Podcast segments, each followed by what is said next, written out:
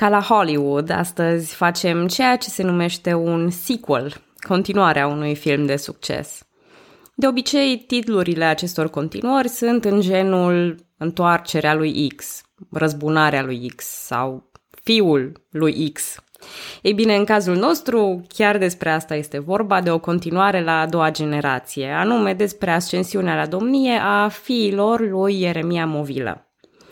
Dar dincolo de asta, puterea reală nu stă în fi, ci stă în mâinile unei femei. Așa că titlul filmului poate fi și Elisabeta dezlănțuită, dacă vreți să continuăm neapărat analogia.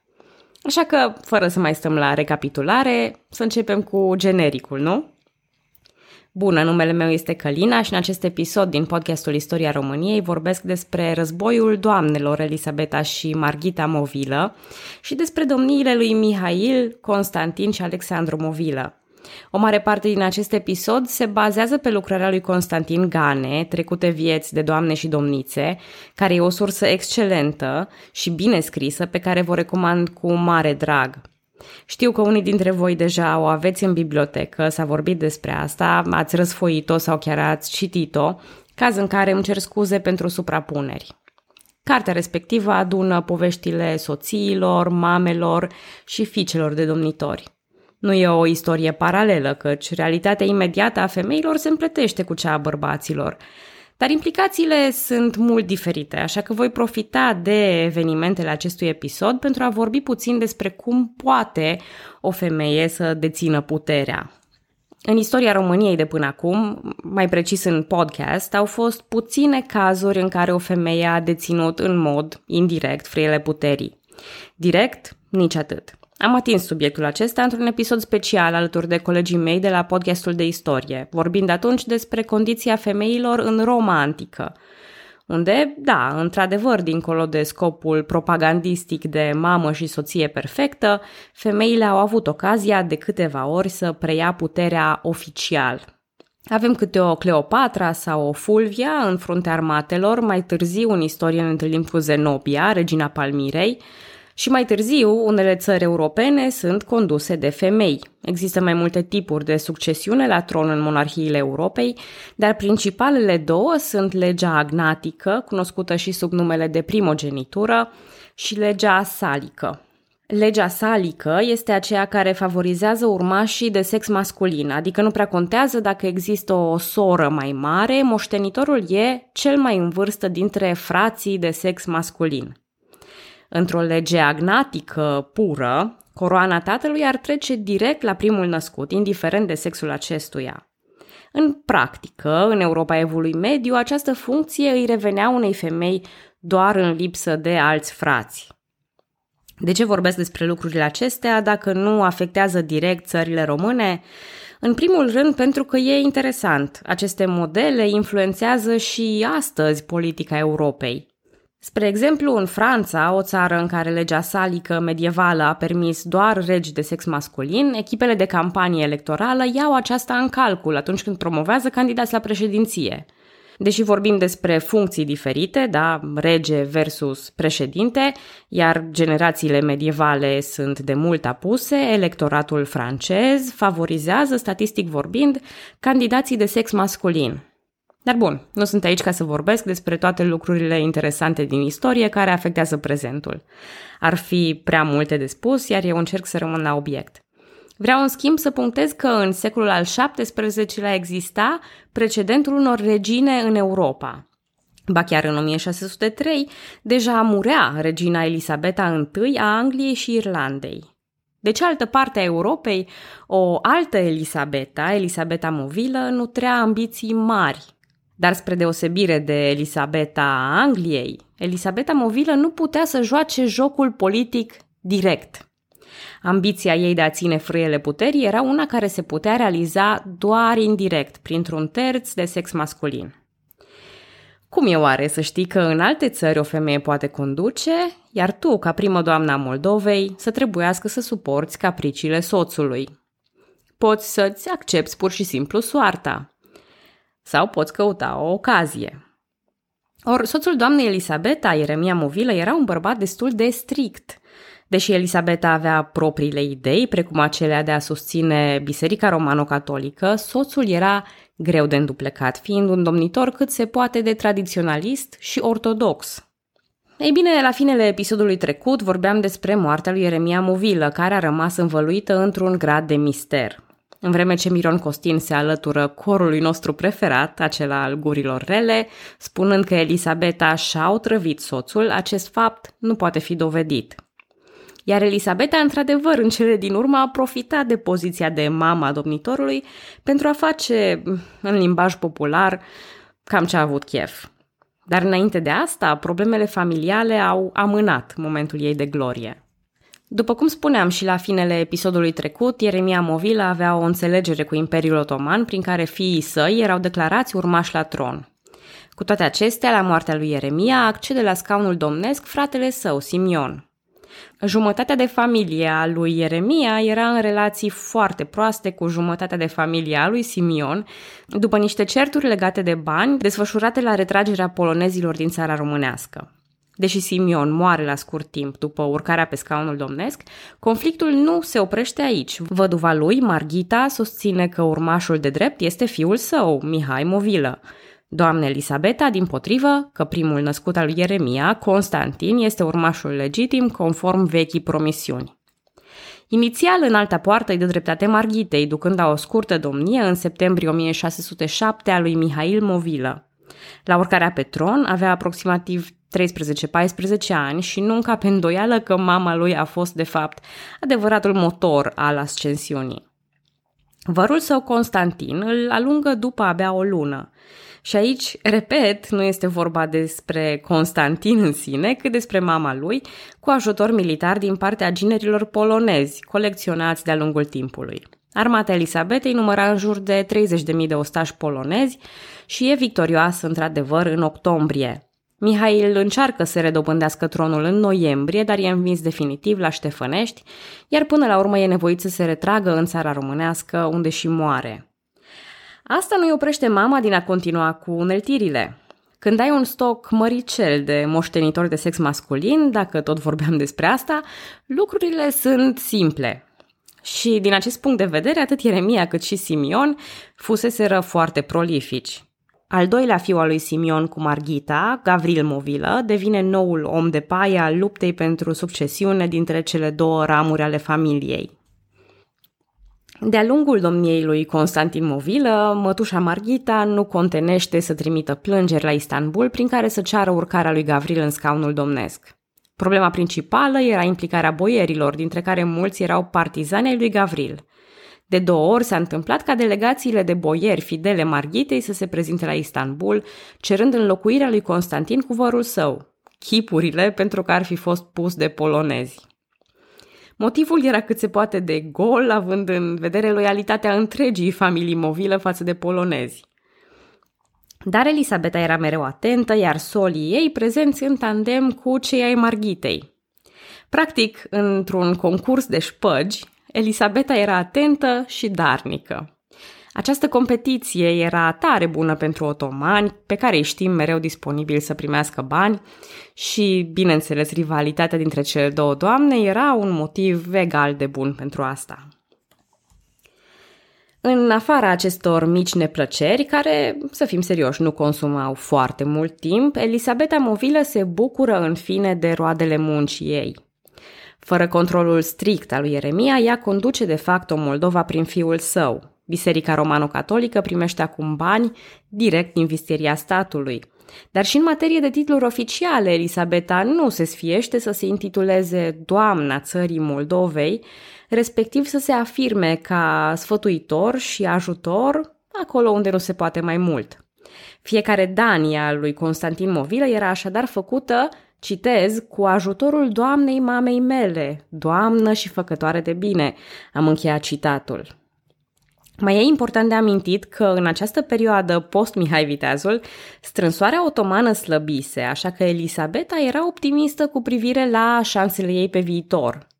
Mai ales că turcii dau un nou firman prin care Constantin e numit domn pe viață, fiind condiționat doar de plata tributului asemenea tatălui său.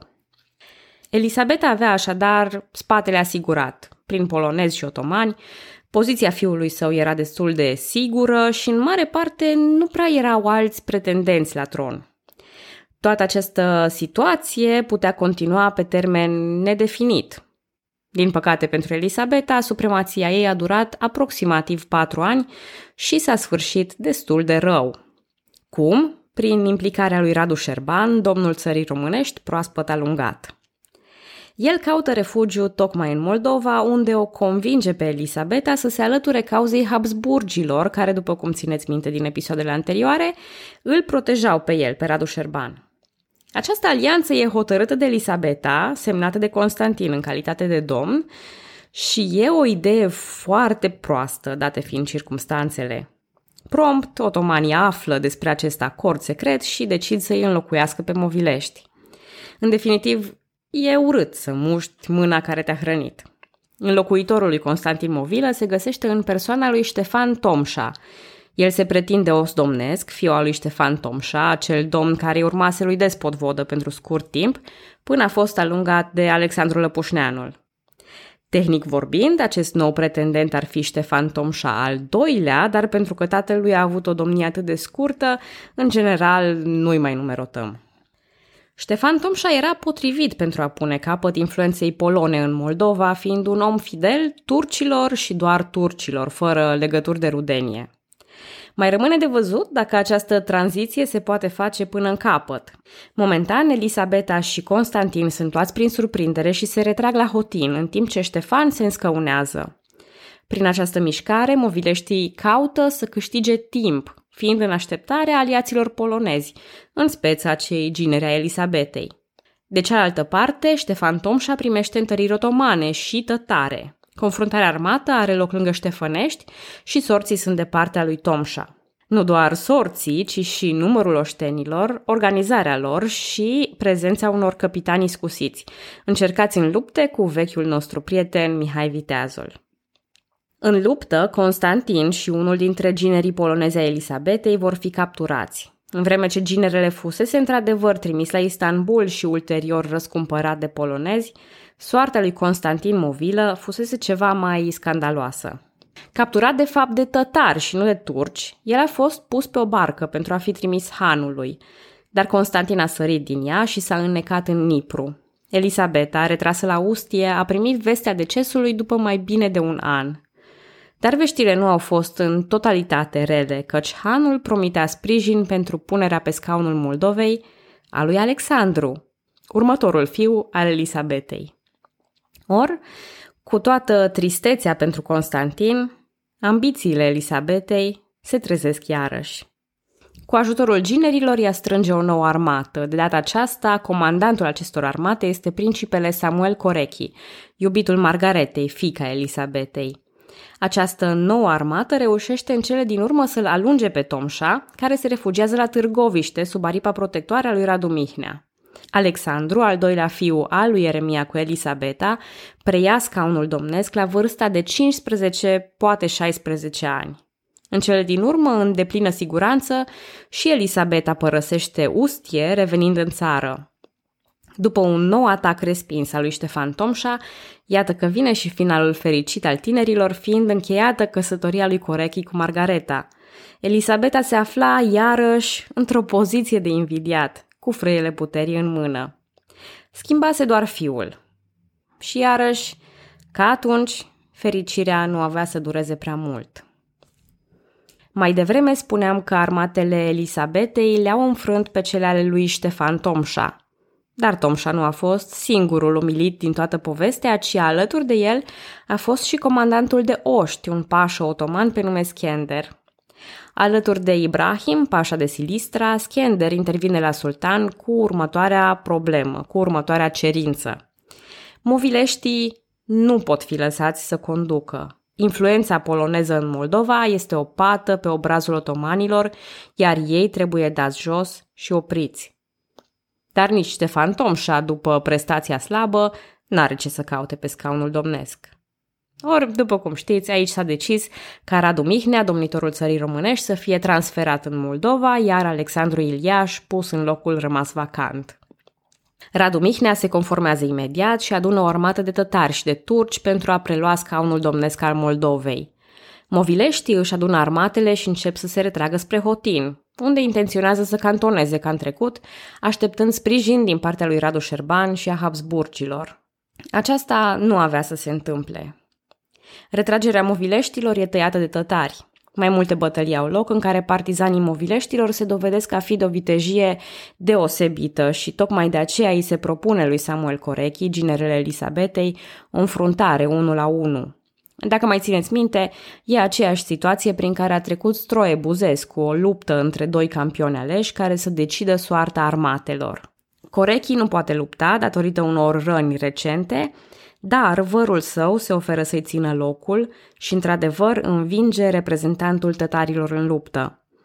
O să fiu puțin răutăcioasă, dar puteți observa că Alexandru Movilă, domnitorul Moldovei, nu e protagonistul vreunei fapte politice, a vreunei bătălii sau a vreunei fapte de vitejie, ci doar un pion al Elisabetei și al ginerilor ei. În fine, otomanii se decid să nu respecte rezultatul luptei 1 la 1 și după înfrângerea campionului tătar, se avântă în plină luptă, movileștii sunt nevoiți iarăși să se retragă, dar sunt curând prinși în zona lacului Dracșani. Turcii porneau cu intenția clară de a lua prizonieri, nu de a-i ucide pe movilești. Asta pentru că infidelitatea movileștilor trebuia transformată într-un spectacol, într-un exemplu. Dar ajungem și acolo imediat. Familia movilă refuză să fugă, să-și ascundă identitățile sau să se deghizeze în vreun fel. În noaptea dintre 23 și 24 august 1616, turcii îi încercuiesc și până la urmă reușesc să ia prizonierii mult doriți. Doamna Elisabeta, domnitorul Alexandru Movilă și fratele său mai mic Bogdan sunt perindați în lanțuri prin fața trupelor. Boierii moldoveni care luptaseră cu Elisabeta erau ținuți prizonieri de către oamenii lui Radu Mihnea. Văzându-i, Elisabeta strigă în disperare, Boieri, boieri, rușinatul m-au păgânul. E o scenă cât se poate de greu de procesat. Eu vorbesc mult despre neputința românilor în fața marilor puteri. Vorbesc mult despre domnitori precum Radu Mihnea, metaforic legat de mâini și de picioare. Ușor de înlocuit, ușor de controlat, conducător al unei țări mici și sărace. Și oare ce era în sufletul moldovenilor, dar oare ce era în sufletul valahilor lui Radu Mihnea, luptând alături de otomani împotriva unei femei. Și femeia asta să vină în fața lor legată în lanțuri și să spună rușinatul mau păgânul. Cum este să vezi că turcii iau tot ceea ce își doresc? Elisabeta cere o pereche de foarfece cu care își taie părul, îl pune într-o cutie de argint și îl predă unuia dintre boierii moldoveni. Îi cere să depună cutia la Sucevița, peste mormântul lui Ieremia. Și da, această cosiță este încă la Sucevița.